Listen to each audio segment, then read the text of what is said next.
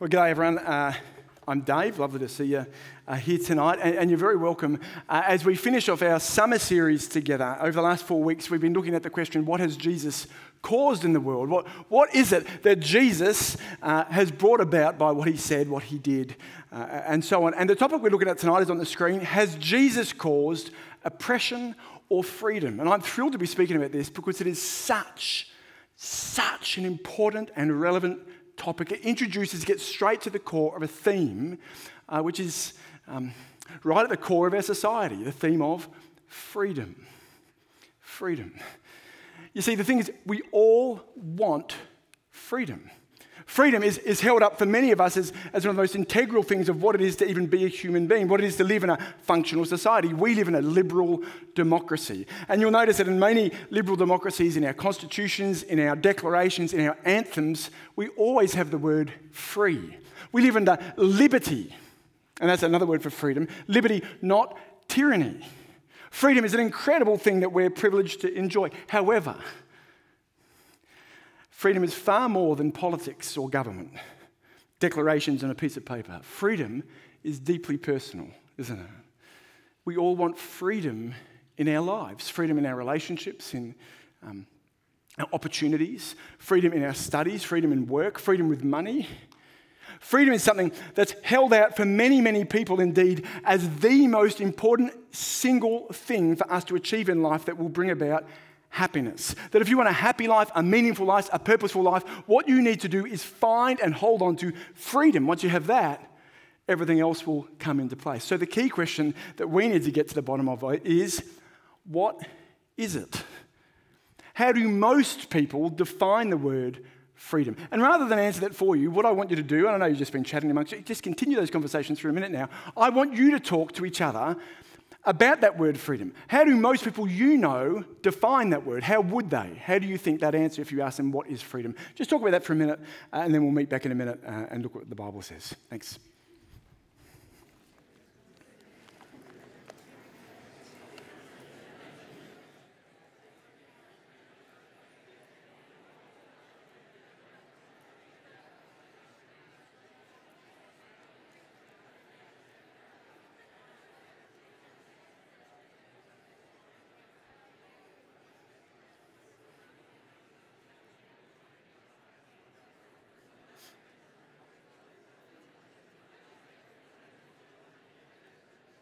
Now, of course, uh, it's worth saying that many, many people have spoken about this topic uh, throughout the history of the world. Uh, many, many philosophers, it's not a new idea, it's not a new concept. Many philosophers throughout human history have discussed it. Uh, and so I thought I want to go um, to, to, to someone else who can define this, not just what freedom is, but what freedom does for us. And there's many places we could go to. Of course, there's um, from Shakespeare to Sinatra, from Aristotle to Plato to all, all types of people discuss freedom. But I thought, let's go to the voice the single most important voice which has defined a generation Elsa from Frozen.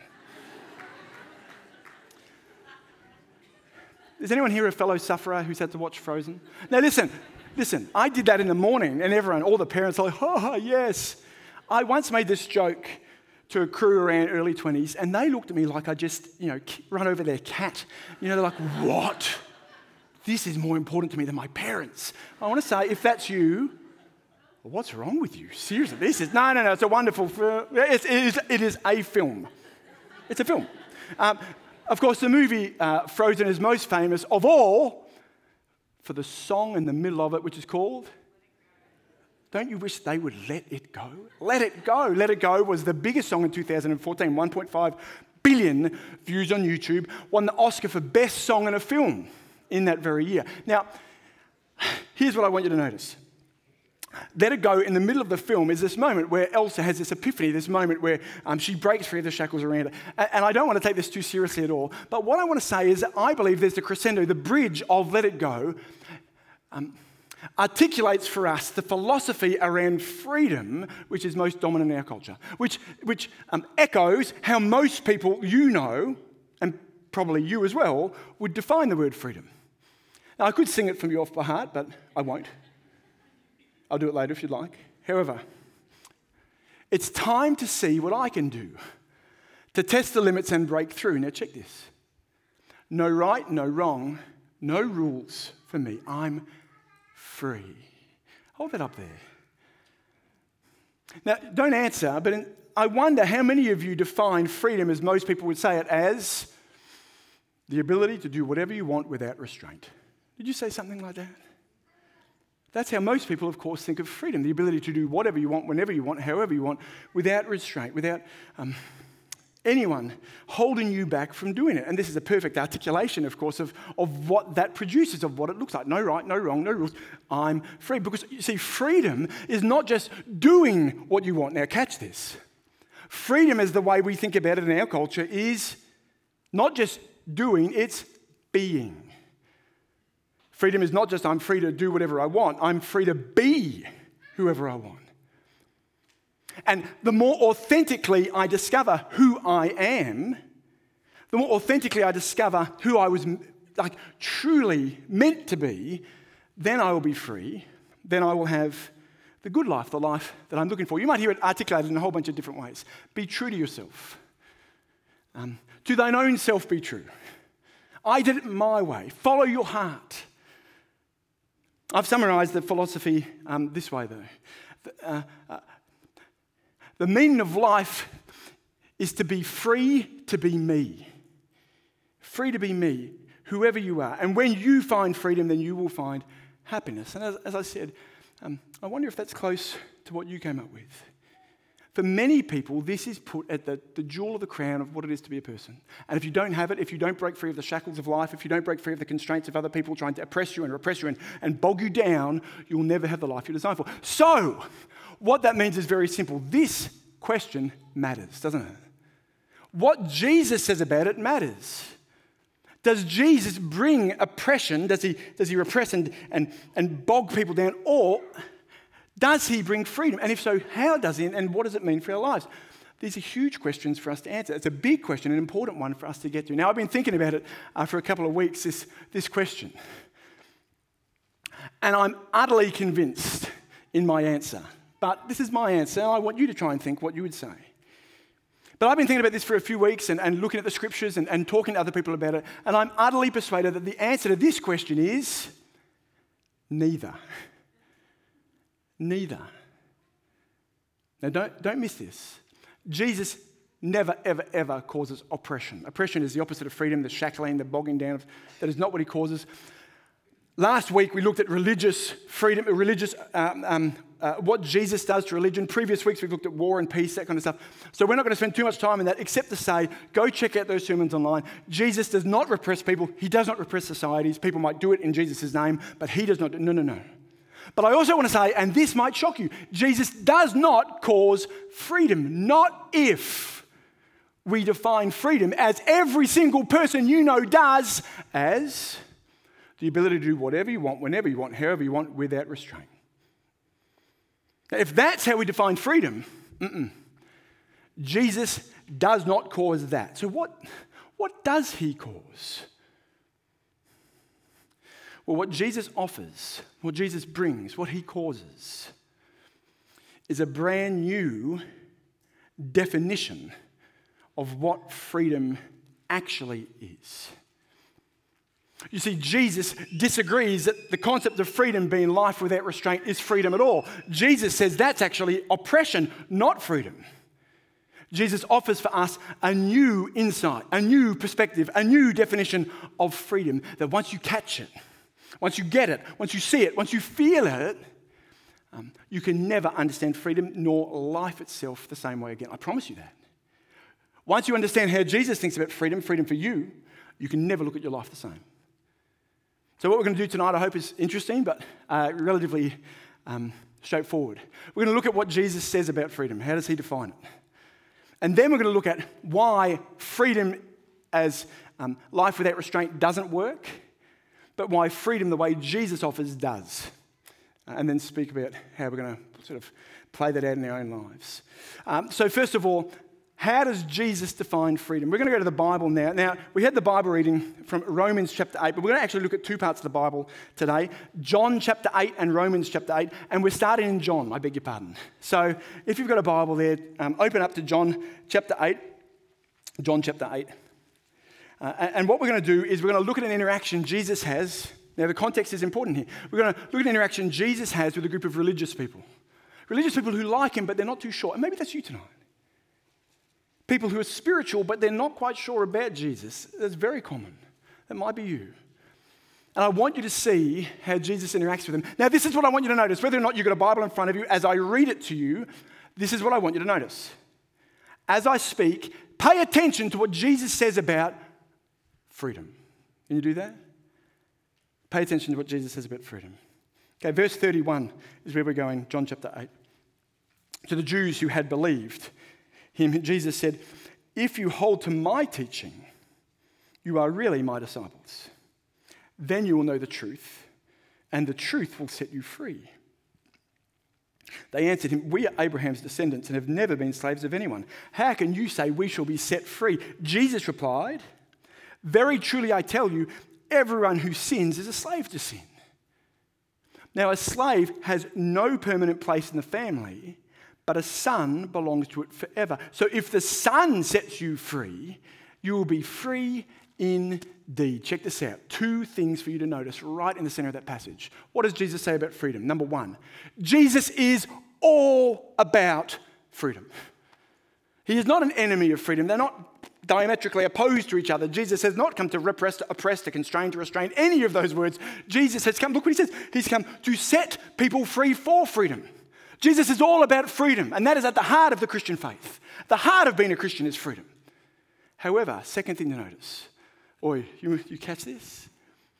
The definition Jesus provides for freedom is very, very, very different to how the world thinks of it. Remember, what's the world's definition of freedom? Do you remember? Whatever you want, be whoever you want without restraint. Free to be me. But what's Jesus's? Verse 31 If you hold to my teaching, you are really my disciples then you will know the truth, and the truth will set you free. Jesus' perspective on freedom is not be free to be me. Jesus' perspective on freedom is do whatever I tell you to do. Jesus' perspective on freedom is not look within yourself. Jesus defines freedom as looking to Him. And it's only when you look to Him that you will discover the thing that, man, a lot of us never want, but we need truth. Now, ignorance is bliss, let me assure you. However, ultimately it will devour you. Jesus offers truth. What does that mean? It means the real understanding of life, what life is actually about, the truth about life. That's what Jesus is offering. Now, here's two definitions I want you to hold on to because these are the definitions that we're going to kind of subtitle tonight's talk with. Okay. Jesus says this True freedom will never be found in being free to be me. True freedom will be found in living how you were made to be. Now, there's a distinction there. It's not about free to be me. Jesus offers that you were made for a different type of freedom, created for something by God. A freedom that you can only experience when you live in according to that way. So, we're going to look at both of those things together. Firstly, why does being free to be me not work? Now, let me give you a trigger warning here. Jesus is about to answer this. He's already said it, but we're going to hit on it. But I want you to grasp hold of what we're about to see Jesus say. If Jesus said it today on television, we'll get him immediately banned. Man, people think of Jesus as the peace loving guru or sort of ancient hippie. Now, whatever. But I'll say this if that's your opinion, it just means you've never, ever looked at the words of Jesus. Now, he's peace loving, he's not a hippie. But nonetheless, he's a straight talking carpenter from the back end of nowhere. And he spits truth in the face of hypocrisy all the time. So, so, why can't being free to be me produce the freedom that you want? Why is being true to yourself devouring yourself? The answer?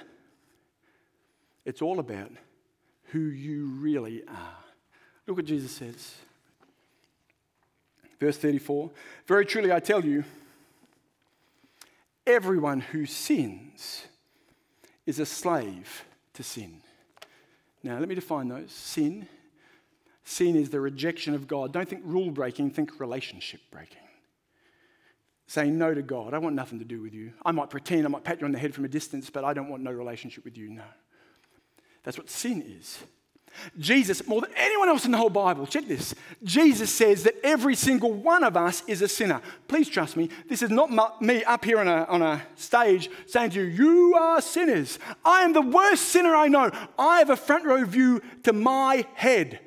Oh, Madonna, you would not want, if I could crack this open, you wouldn't spit on me on fire. I have a front row seat to how broken I am. What about you? We are all sinners. We've all rejected God. We've all broken that relationship with God. Second word to understand slavery. Jesus says you're a slave to sin. What's slavery? Don't think transatlantic slave trade, chains, boats. The point Jesus is making the very core of slavery is that it's all about ownership. Do you feel that? Ownership. A slave is an owned person, they are a piece of property. What is Jesus saying about you right now? You are not a free person. You think the category of life is truly evil, really good, and I'm kind of coasting in the middle. Jesus says, That's not true. Who told you that? That's not true. You are enslaved. And you're enslaved to a very cruel slave master. You're enslaved to yourself. You have a sinful nature, which always makes you veer one way, away from God towards yourself. You have a sinful nature, which, which produces the tune that you dance to in life. It controls you, not the other way around. Now, of course, there's many examples of this I could give you, but the clearest one that I can offer is actually um, by going to a library or a bookstore, um, if they still exist. Go to those places. Now, when you go there, I want to invite you to go to the parenting section in preparation, maybe. Maybe not. You'll notice, and I've noticed over the years, the parenting section has got bigger and bigger and bigger and bigger. People are obsessed with parenting. If only our parents were obsessed with parenting, right? Man, it's like they accidentally became parents. But now everyone's obsessed with parenting. Oh, it's not just books, podcasts, your mummy podcast. Oh my goodness, it just never ends, okay? Now, what do all these books have in common? They're how to books. They're how to books. How to raise your child to be an effective, loving, um, successful member of society version one, two, three, four, four. Now, you've got millions of those types of books. You know what kind of book you never, ever, ever have? You never see it? How to make my child be more of a jerk. He's just not jerky enough. How to make my child more selfish. How to make my child more of a narcissistic, self obsessed, more. Now, why don't we have those books? I've got six children. Let me tell you why they don't need the help. And neither do you. You think you teach your children how to say no? You think you train your child in how to be a selfish jerk? It's sweating out of them all the time, man. And you know this for true. You know this to be true because it's the same for you, is it not? It's in us. We don't shape our children to be selfish and self obsessed and rude, and, and yet they do it. That's why we spend so much effort trying to shape them a different way. And three quarters of the time, it doesn't work anyway. Now, listen, let me, let me offer to you why. The reason why is because by your nature, you veer away from He and always towards me. By your nature, you veer away from we and always towards me. You have a sinful nature. And that is why, now check this out. Because this is not just, this is not, I won't say just, this is not only what Jesus offers and says this is evidenced by science, evidenced by human history. That is exactly why the pursuit of freedom in being true to yourself will never ever work. It never works. Has it worked? It does not work. It will never work. We can prove it. Take Australia. Think about our country. In the history of people who have ever lived, we are more privileged than 99.9% of them. Do you know that? We are far from a perfect country. And, and I don't want to make light of this. We do have oppression in this nation. And it's not a joke. It is sinful when it happens, often. And, and um, always, sorry, not often, always. It's always sinful. It's bad. It needs to stop. But in comparison to the rest of the world and human history, my goodness. We have more access to education. We live longer. We're healthier. We're wealthier. We, we've all got a, a indoor toilets, for one. We're at the very top of the tree. When it comes to oppression and freedom, well, unless your parents prevent you, if you want to cut your hair, grow your hair, change your hair color, move to Perth, move to Melbourne, do anything ridiculous like that. If you want to change your jobs, get married, get divorced, what law is there stopping you? None. You have absolute autonomy of action in your life. You have freedom, more freedom than 99% of the people who've ever lived in this world could ever dream about. Now, what does that mean? What this means is very simple. We should be the happiest people on earth. Not just that, we should be the happiest people who've ever lived. Do you understand that?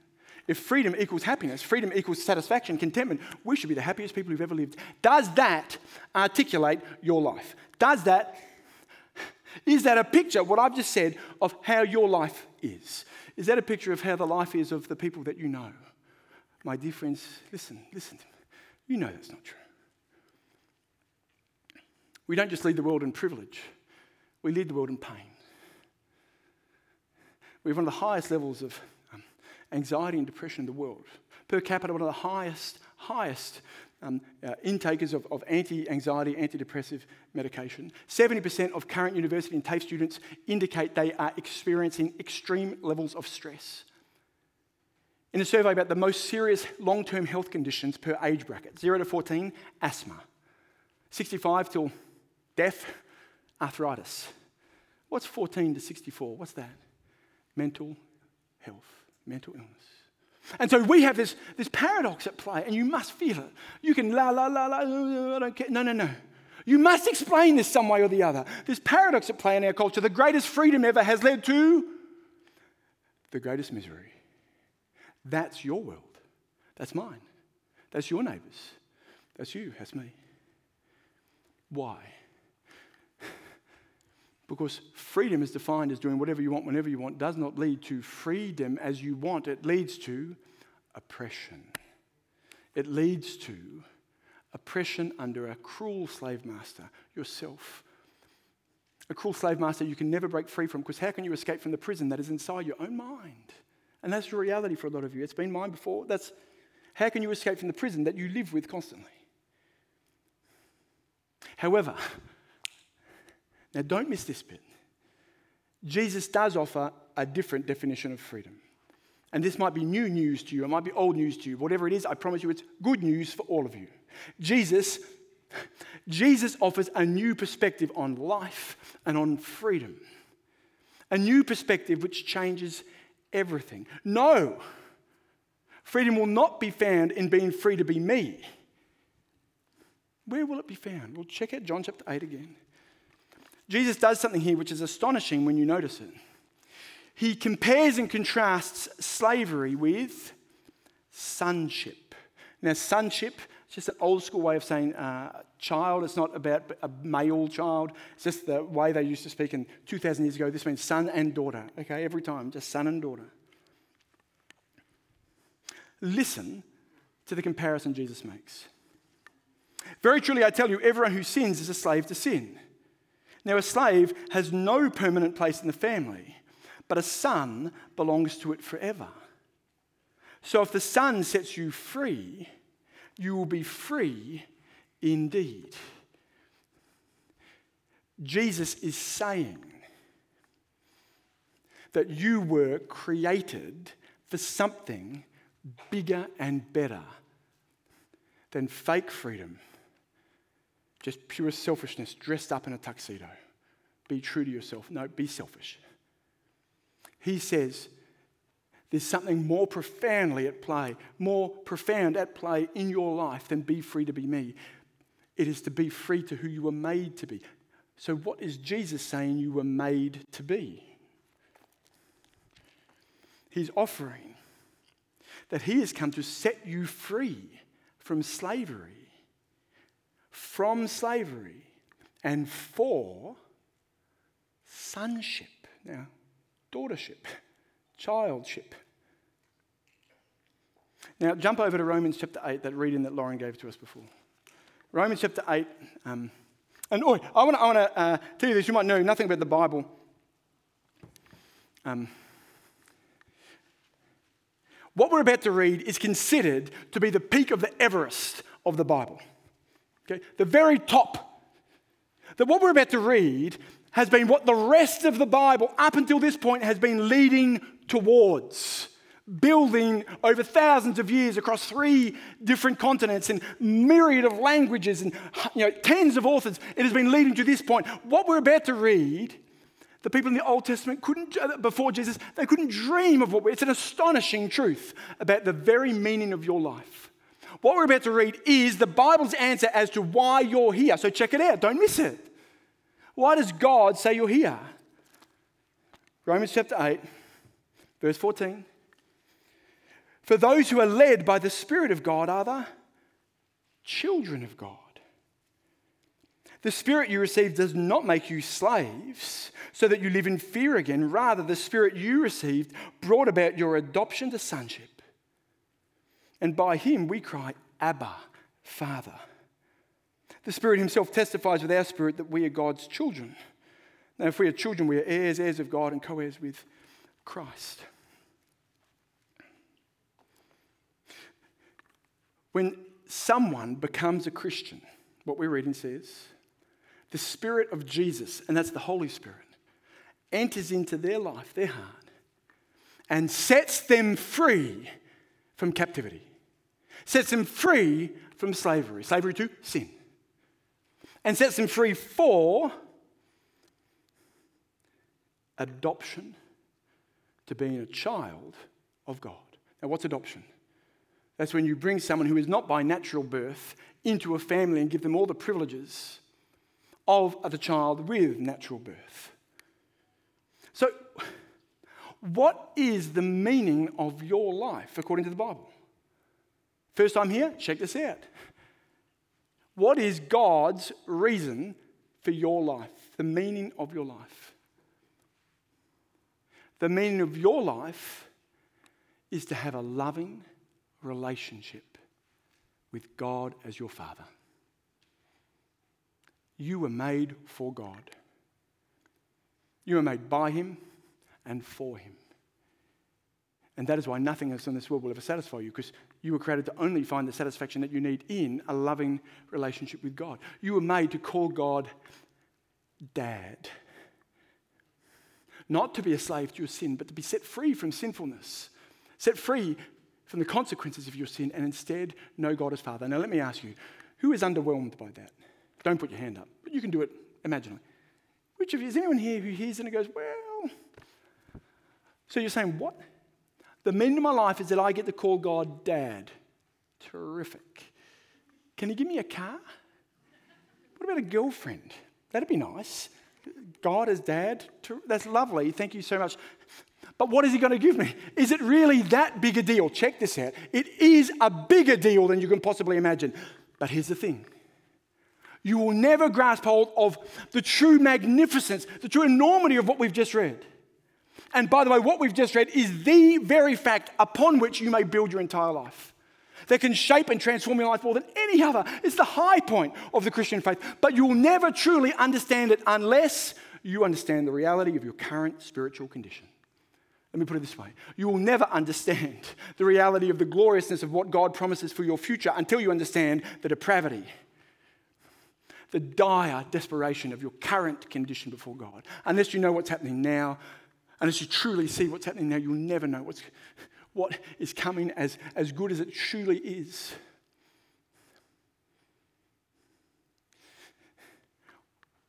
What does it mean to be enslaved to sin? What does it mean? What are the consequences? Well, we've looked at a few of them. It means you're never going to be able to find the, the satisfaction you're looking for, the contentment you're looking for.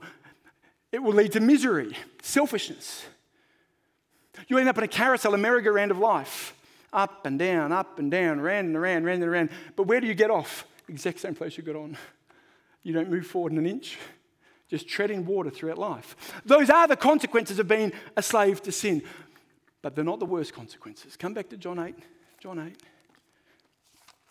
Jesus gives us a hint of it here. Verse 34 Very truly, I tell you, everyone who sins is a slave to sin. We got that? Everyone who sins is a slave to sin. But now listen.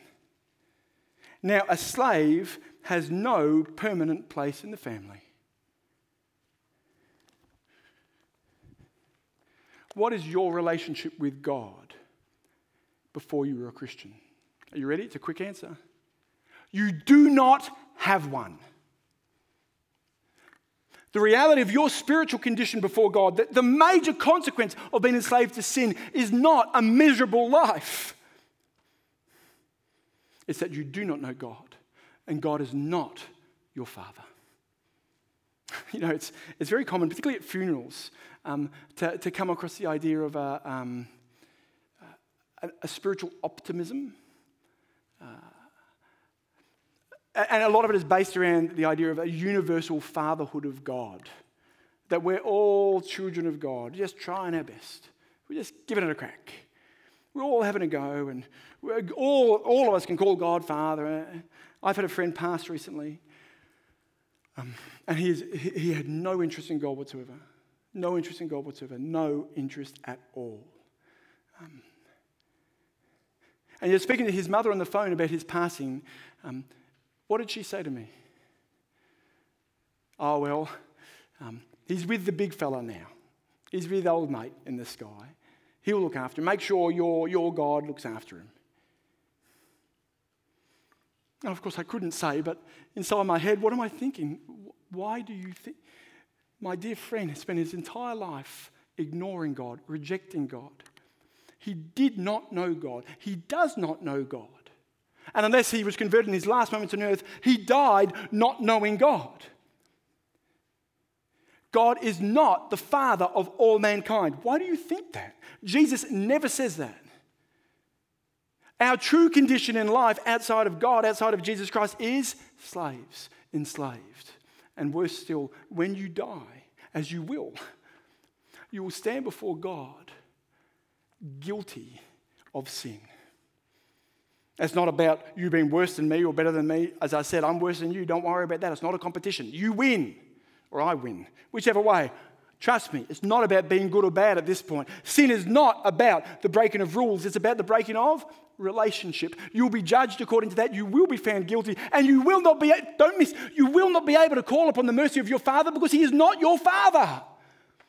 That is the reality the Bible presents for you if you're not in Christ. God is not your Father. So, what do we have? Our spiritual condition is dire beyond belief. You know, around, um, oh, gee, it's 30 years ago, uh, in the early 1990s, um, there was what was called uh, the Iron Curtain. The Soviet Union, Russia, and all these countries, they were communist. It all collapsed. The Berlin Wall came falling down. Uh, and then a lot of these countries in Eastern Europe uh, became democratic, kind of.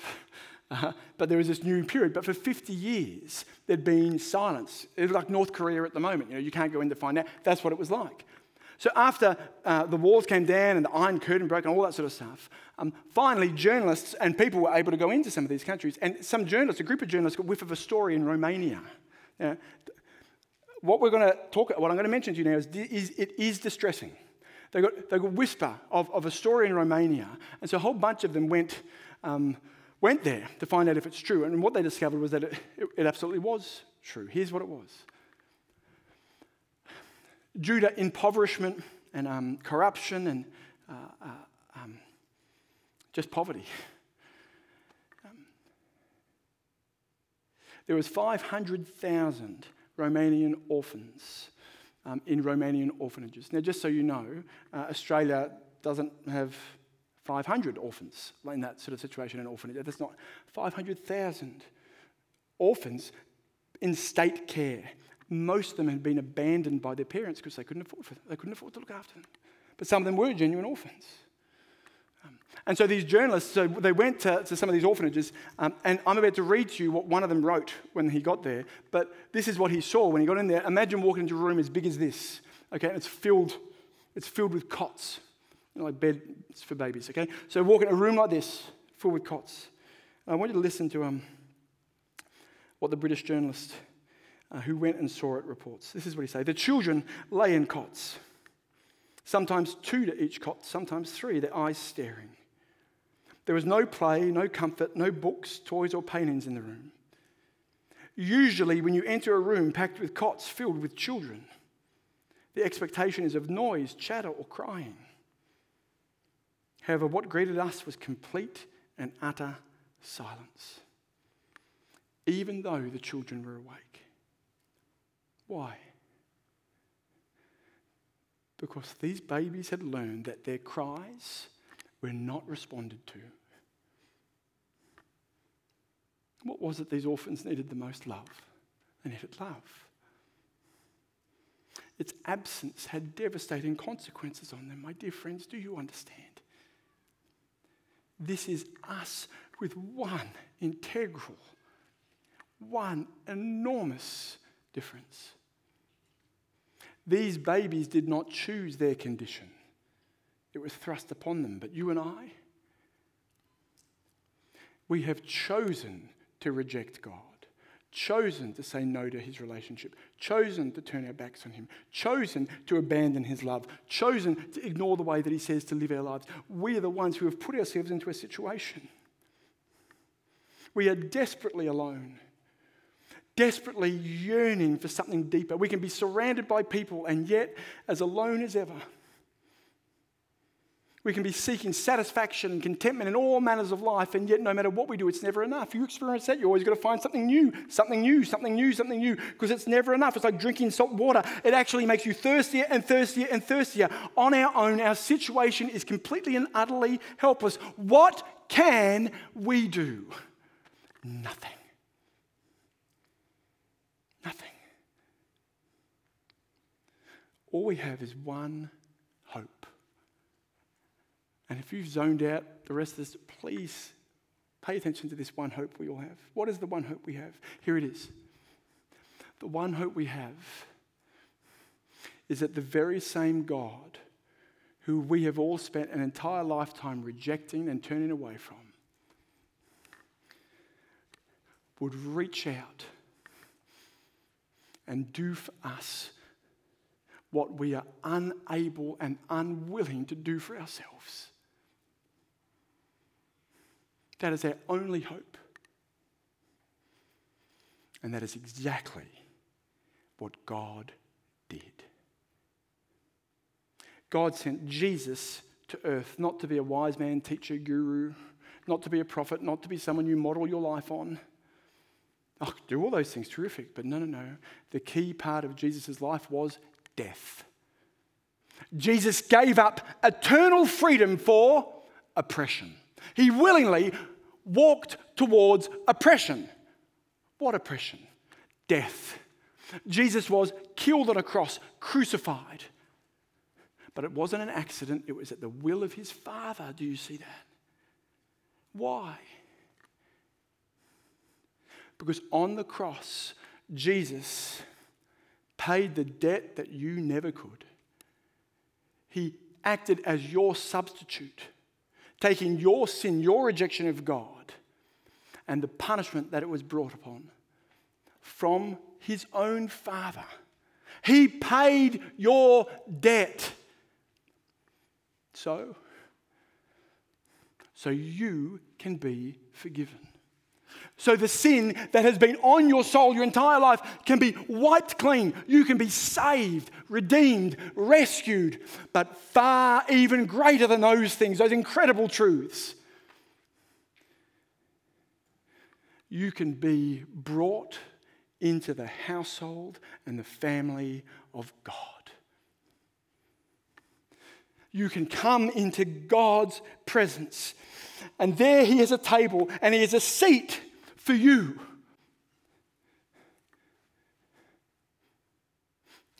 What do masters call their slaves? Property.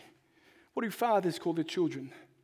Family. What do masters give their slaves? Nothing. What do fathers give their children? Everything.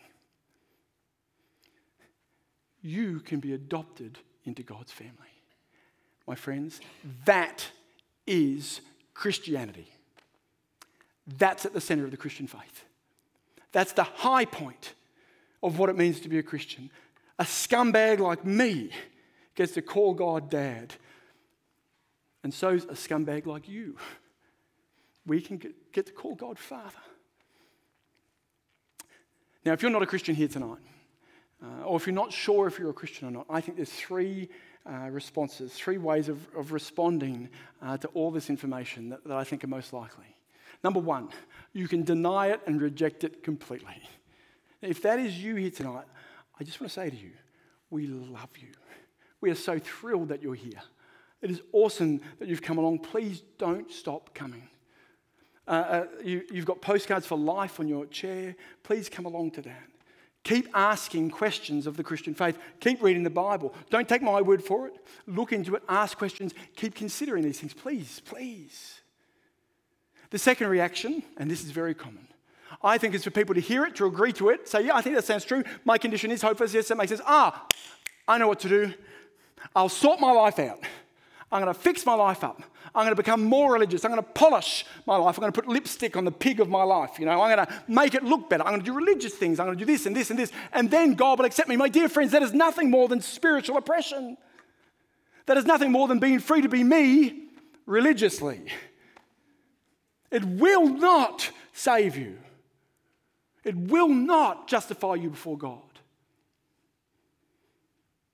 But there is a third response. What is it? The third response is to know, and maybe this is you tonight. It's deep in your heart. Maybe it's a feeling you've known for years. Maybe it's a new one, whatever. But to know that your condition before God is hopeless and helpless, that there is nothing you can do to help yourself. You have no hope based on your own righteousness or performance. That all you can do is throw yourself at the feet of God and cry out for mercy, but but you know that you can do so because God has made it possible. That Jesus died and rose from the dead to make it possible, and He is offering you eternal life today. It might be possible that tonight you become a Christian. You put your trust in what Jesus has done and enter into the household of God. Now, how do you do that? Well, what I'm going to do now to close our time together is I'm going to pray. It's not magical, it's not a spell, it's nothing like that. It's ordinary people. An ordinary prayer, but talking to our great God, the Father in heaven, who loves to hear from us. And I want to say to you tonight, no matter who you are, no matter how many times you come, whatever it is, no matter what other people think of you, if you want to become a Christian tonight, if you know Jesus has died for you, you know why he did it, you want God as your Father, you know what it means, I want to invite you tonight to pray along with this inside your own head, you're inside your own heart and put your trust in Jesus. Become a Christian tonight. Stop putting it off. Become a Christian. So I ask everyone here to bow your heads. You're not going to have to do anything, stand up, nothing like that, but just bow your heads and silently, if you'd like to do that, please pray along with me inside your head. Let me pray. Dear God, I recognize that you are God. You have the right to control my life but I have rebelled against you. I am a sinner. I'm sorry I've done this, and I ask you to forgive me. Please forgive me, God. I know that Jesus died on the cross to take the punishment that I deserve. I know that by trusting in him, I may be forgiven. Thank you that he rose from the dead to give me new life. As best as I can, I will turn away from rebellion and follow Jesus as my King. Please come into my life and take complete control of it, my dear Father in heaven. I pray this in Jesus' name. Amen. Now, my friends, the Bible tells us very clearly